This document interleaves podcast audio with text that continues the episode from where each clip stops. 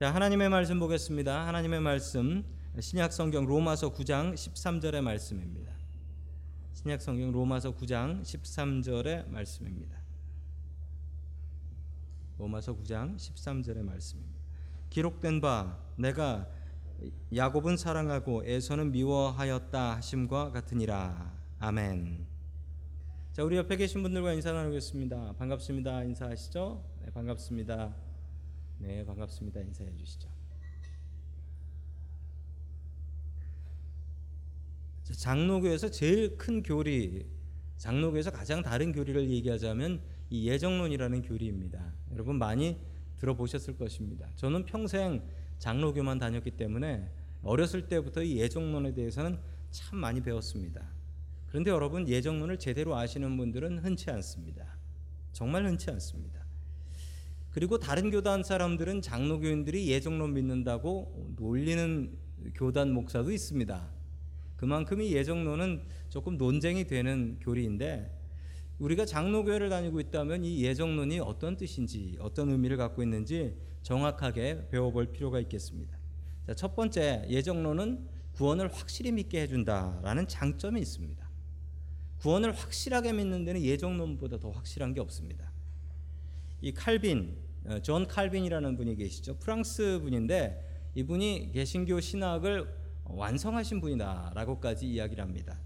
이분이 주장하셨던 그 신학적인 이론 중에 하나가 이 예정론이라는 것인데, 이분의 예정론은 그 이중 예정을 주장하셨습니다. 조금 어렵지요? 이중 예정, 이게 뭐냐면요, 이중으로 예정하셨다라는 거예요. 즉 어떤 사람은 천국 가고 구원받을 사람으로 창세 전부터 예정이 됐고, 어떤 사람들은 창세 전부터 아무리 발버둥쳐도 지옥 갈 거로 하나님께서 예정해 놓으셨다라는 것입니다. 여러분, 그 얘기가 나오는 게 로마서 구 장이에요. 오늘 읽으셨던 로마서 구 장인데 이 예정론의 장점이 있습니다. 여러분, 내가 예수님 믿고 내가 교회를 나왔고 내가 믿은 이 믿음으로 구원을 받았다라고 한다면, 여러분 반대로 이렇게 얘기할 수 있어요. 그럼 내가 안 믿고 내가 돌아서면 끝이네. 여러분, 내가 믿은 거면 내가 안 믿으면 끝이잖아요. 여러분, 그리고 사람이 얼마나 약합니까? 사람이 얼마나 약해요. 여러분, 사람이 나이가 들고 망령이 나거나, 아니면 나이가 먹고 치매가 걸린다거나, 그래서 야 하나님 누구냐, 뭐 자식도 못 알아보는데 하나님 누구냐 하면 어떻게 합니까? 여러분, 그럼 구원 못 받는 겁니까? 얼마나 두려운 이야기입니까? 여러분, 내가 나이 먹어서 변하면 어떡하지요? 여러분, 예정론은 큰 장점이 있는 게 내가 믿으려고 작정해서 구원받는 게 아니라 하나님께서 예정하신 사람은 그냥 쭉 가는 거야. 이 믿음 가질 수 있게 된다라는 겁니다. 예정론 확신을 줍니다. 내가 믿어서 구원받은 게 아니라 하나님의 예정이고 하나님의 구원이니 내가 어떻게 해도 내 구원은 날아가지 않는다라는 것이죠. 그래서 구원에 대한 확신, 그거는 여러분 이 예정론보다 더 강한 구원의 확신은 없습니다. 왜냐하면 내가 확신을 갖는 게 아니라 하나님이 가지신 확신이니까 이 확신은 흔들리지 않는다는 것이죠. 그런데 좀 문제가 있습니다. 왜냐하면 저 이중 예정의 첫 번째는, 하나는 선택이고요, 하나는 유기, 버림입니다. 어떤 사람은 창세전부터 구원받기로 예정돼 있다라고 하면, 여러분 그것보다 더 은혜가 되는 말씀이 어디 있어요? 내가 크리스찬이 되고 예수님을 믿고 구원의 백성이 된 게 내가 하고 싶어서, 교회 오고 싶어서 온 게 아니라 하나님께서 창세전부터 나를 예정하시고 정해놓으셔서 그렇게 되었다라는 것입니다. 여러분, 그러나 이 교리의 큰 문제점 하나가 있는데, 이 교리의 큰 문제점은 누군가는 아무 잘못도 없이 누군가는 하나님의 버림을 받는다라는 겁니다. 그것도 창세전부터, 창세전부터. 여러분, 창세전부터 나를 구원하셨다라는 것은 참 은혜가 나오고 아멘 소리가 나올 얘기지만, 누군가는 창세전부터 아무리 발버둥쳐도 안 되고 그 사람은 지옥 가기로 예정돼 있다라고 하면 그 사람은 분명히 억울할 것입니다. 여러분, 그런데 제가 어릴 적에 이렇게 배웠어요. 어릴 적에 이렇게 배웠어요. 그런데 여러분, 이러면 예정론을 정말 반의 반쪽밖에 모르시는 거예요. 여러분, 그럼 예정론은 무엇일까요? 예정론에 대한 오해들이 있습니다. 예정론에 대한 오해들이 정말 많아요. 여러분, 우리가 왜 이렇게 교리를 배우냐면요, 여러분, 교리를 배우는 이유가 있습니다. 예, 학교 다닐 때 영어를 영어를 이렇게 말로 배우는 분도 있고, 영어를 그 문법이라고 하죠. 문법으로 배우는 분도 있어요. 말로 하는 분하고 문법 배운 분하고 차이가 있습니다. 한국 사람들은 너무 그래머 그래머 해가지고 그래머만 배워서 말을 못하는 이 단점이 있긴 하지만, 이 그래머 문법 배운 사람은 문장을 보면 뭐가 틀렸나를 찾아낼 수 있어요. 그런데 말로 배운 사람은 봐도 뭐 이상이 보이긴 하는데 이거 뭐 모르겠네, 이렇게 돼버린다는 거죠. 여러분, 우리가 교리를 배우는 게 좀 딱딱하지만 이걸 배우고 나면 잘못된 생각이 들어왔을 때, 누군가 엉뚱한 이단이 왔을 때 야 저건 틀렸어 라고 얘기할 수 있습니다. 왜냐하면 교리를 배웠으니까.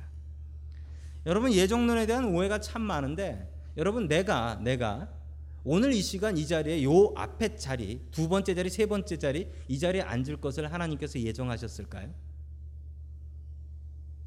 여러분, 그런 예정 아닙니다. 예정론을 그렇게 오해하시는 분이 계신데, 성경에 나오는 예정은 구원에 대한 예정입니다. 어떤 사람이 구원을 받느냐 아니냐에 대한 그 예정을 하나님께서 하셨다라는 교리예요.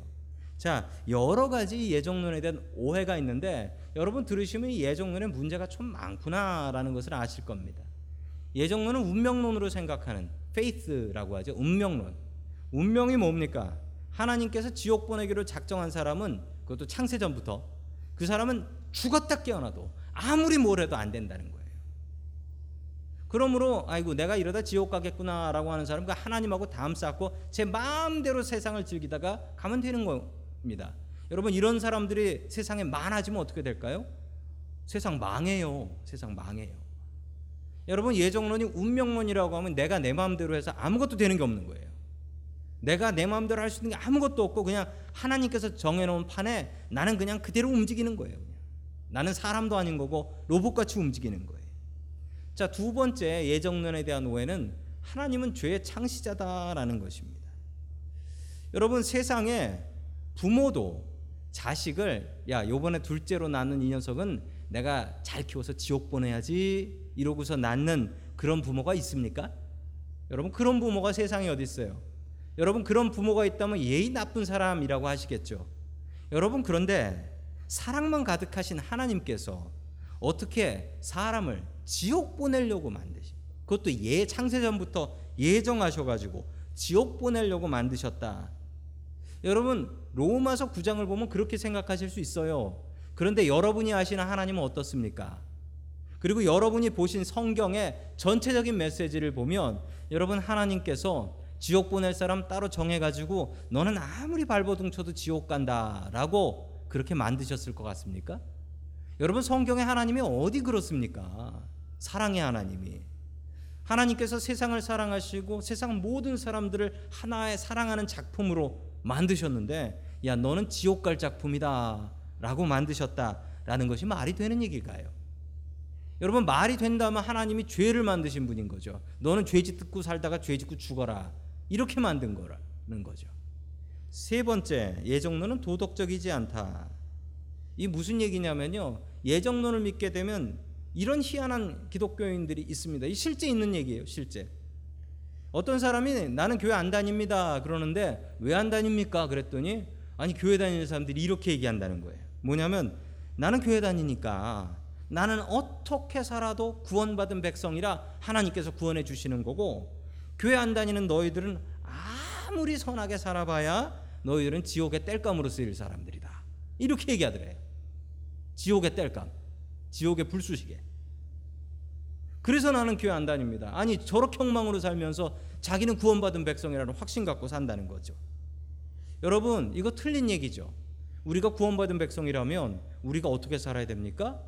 아니 더 깨끗하게, 더 도덕적으로, 아니 사람 눈 무서워하는 게 더 바르게 살아요, 하나님 눈 무서워하는 사람이 더 바르게 살아요. 당연히 하나님 무서워하는 사람이죠. 구원받은 사람은 더 높은 도덕적 기준을 갖고 삽니다. 왜냐하면 하나님이 더 무서우니까요. 네 번째 마지막 오해는 예정론은 보편적 구원론과 모순된다는 것입니다. 보편적 구원론은 하나님께서 될 수 있으면 많은 세상 모든 사람들을 구원하기 원하신다라는 것이죠. 여러분, 성경엔 그렇게 나와요. 여러분, 요나도 다른 이방 나라 니느웨를 구원하러 갑니다. 그 말씀이 요한복음 삼 장 십육 절, 우리 참 유명한 말씀이지요. 같이 봅니다. 시작. 하나님이 세상을 이처럼 사랑하사 독생자를 주셨으니 이는 그를 믿는 자마다 멸망하지 않고 영생을 얻게 하려 심이라. 아멘. 참 유명한 말씀이지요. 여러분, 이 말씀은 하나님이 구원, 창세전에 예정되어서 구원받기로 한 사람을 사랑하사 독생자를 주신 게 아니라 하나님이 무엇을? 세상을, 세상 모든 것을, 이 세상 지구와 그리고 여기에 있는 모든 사람들 한 사람 한 사람을 하나님께서 너무 사랑하셔서 독생자를 주셨다라는 말씀입니다. 여러분, 구원받는 사람도 하나님의 작품이고, 여러분, 안타깝게 안 믿고 지옥 가는 사람도 하나님의 작품입니다. 다 똑같아요. 지옥 가는 사람은 사탄이 만든 거 아닙니다. 여러분, 그래서 이런 오해들이 있습니다. 이 예정론에는 이런 어려움과 또 오해와 문제점들이 있는 것이죠. 여러분, 그러면 이 예정론을 어떻게 이해해야 될까요? 그리고 마지막 세 번째 주시는 말씀은 우리의 구원을 예정하신 하나님을 찬양하라 라는 말씀입니다. 우리의 구원을 예정하신 하나님을 찬양하라. 자, 우리 로마서 구 장 이십일 절의 말씀을 같이 봅니다. 시작. 토기장이가 진흙 한 덩이, 하나는 귀 있을 그릇을, 하나는 천이 쓸 그릇을 만들 권한이 없느냐. 아멘. 이 너무나 강력한 비유죠. 이 토기장이 비유라고 합니다. 여러분, 이 토기장이 비유가 참 이해하기 어렵습니다. 여러분이 보시기에 토기장이가 진흙 한 덩이로 그 중에 반쪽은 귀하게 쓸 그릇을 만들고, 그리고 그 중에 반쪽은 천하게 쓸 그릇을 만든다. 이게 뭐 문제 있냐, 이 얘기입니다. 이게 뭐 문제 있냐. 토기장이가 흙 가지고 무슨 그릇을 만들든지 그걸 갖고 누가 뭐라 얘기할 수 있겠느냐라는 것입니다. 그래서 여기서 더 나아가서 이렇게들 이해를 하지요. 하나님께서 태초에 사람을 만드실 때, 창세전부터 예정하실 때, 아니 누구는 천국 갈 사람으로 만들고 누구는 지옥 갈 사람으로 만드는데, 그 자기 재료 갖고 자기가 만드는데 그거 갖고 시비 걸 사람이 있겠느냐라는 얘기입니다. 여러분, 그런데 그렇게 이해하시면 이 말씀을 정말 잘못 오해하시는 거예요. 여러분, 그릇은 사람이 아닙니다. 그릇은 만들었다고 해서 그릇이, 아니 나는 왜 이렇게 싸구려로 만들었습니까? 라고 불평하지 않습니다. 그릇은 그냥 그릇이에요. 그릇은 사람이 아닙니다. 여러분, 이 토기장의 비유의 가장 중요한 의미는 하나님의 절대 주권, 즉 하나님 마음대로라는 겁니다. 하나님 마음대로, 사람 마음대로가 아니라 하나님 마음대로라는 거예요. 그럼 그 당시에 사람 마음대로 뭘 정하는 게 있었, 있었나 봅니다. 바로 그 로마서의 저자인 바울의 역사 속으로 들어가 보자면, 여러분, 이 컨텍스트 문맥을 알고 이해하셔야 돼요. 여러분, 바울은 누구를 위한 전도자였습니까? 아시죠? 바울은 이방인을 위한 전도자였습니다. 이방인을 위해서 전도를 하는데 당시 유대인들이 뭐라고 얘기했냐면 이방인들한테는 구원이 없다라고 했습니다. 이방인들은 예수님 믿어도 구원받을 수 없다라는 그 유대인들의 선민의식, chosen people, we are the chosen people, 우리는 선택받은 백성이다 라는 자만심을 갖고 있었지요. 바울은 평생 그 유대인들하고 싸웠습니다. 그리고 여러분, 사도행전에 보시면 그 유대인들이 도시락 싸갖고 옆에 동네까지 원정 와가면서 전도를 방해했어요. 수많은 일들을 보실 수가 있습니다. 유대인들의 주장은 이방인들이 할례를 받으면 구원의 백성 될 수 있다라고 했습니다. 여러분, 그러면 그럼 남자는 할례 받는다 치면 여자는 어쩔 거예요? 이방인 여자는 구원도 못 받나요? 여러분, 바울의 토기장의 비유는 이 사람들을 향해서 하는 얘기예요. 구원은 너희들이 정하냐? 너희들이 정해서 할례 받아야 되고 유대인이어야 되고 그래야만 구원받는다라고 너희들이 정하냐? 아니다. 토기장이신 하나님이 정하는 거다. 이 얘기를 하고 있는 겁니다. 구원은 하나님 마음이지 사람들 마음, 너희들 마음 아니다라는 거예요. 그리고 또한 바울은 이렇게 얘기합니다. 여러분, 헛된 확신을 버리십시오. 바울은 심지어 이 구원에 대해서 전도하는 바울이 그의 신앙 고백을 이렇게 합니다. 빌립보서 이 장 십이 절 말씀 같이 봅니다. 시작. 그러므로 사랑하는 여러분, 여러분이 언제나 순종한 것처럼 내가 함께 있을 때뿐 아니라 지금과 같이 내가 없을 때에도 더욱더 순종하여 두렵고 떨리는 마음으로 자기의 구원을 이루어 나가십시오. 아멘. 자, 바울의 신앙 고백입니다. 두렵고 떨리는 마음으로 무엇을? 자기의 구원을 이루고 나아가십시오. 나는 청세전부터 예정되었으니 어떻게 살아도 천국 가 라는 마음을 버리고 항상 하루하루 두렵고 떨린 마음으로 자기의 구원을 이루며 살아가십시오.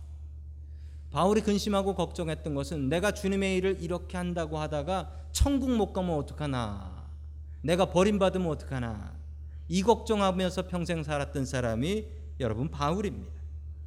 여러분, 예정론이 뭐냐면요, 예정론은 지금 이 시간 우리가 얘기하면 틀린 얘기입니다.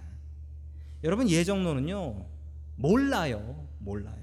예정론은 언제 누가 하는 얘기냐면 구원받은 사람들이 천국 문 안에 들어가서 야 어떻게 우리가 구원을 받았을까 라고 얘기를 할 때 우리가 한 게 뭐 있어, 하나님께서 예정하셔서 하신 거지, 이때 하는 말이에요. 여러분, 예정론은 지금 우리가 할 수 있는 말이 아니에요. 우린 정말 할 수 없거든요. 우린 그냥 두렵고 떨린 마음으로 내 구원을 이루면서 살아가는 사람이어야 하거든요. 여러분, 예정론은 지금 할 얘기가 아닙니다. 천국 문 안에 들어가서 거기서 할 얘기예요. 내가 한 게 하나도 없어. 내가 한 게 뭐 있나? 야, 내가 교회 나가게 된 것도 하나님께서 예정해 주셨으니 했지. 내가 한 게 뭐 있나? 그 얘기를 할 수 있어야 됩니다. 그때에. 여러분, 여기 모여있는 우리 은혜장로교회 성도님들 단 한 분도 빠짐없이 그 천국 문 안에서 저와 함께 예정론을 이야기할 수 있고 우리를 구원하신 하나님의 능력을 찬양할 수 있는 저와 여러분들 될 수 있기를 주님의 이름으로 간절히 축원합니다. 아멘.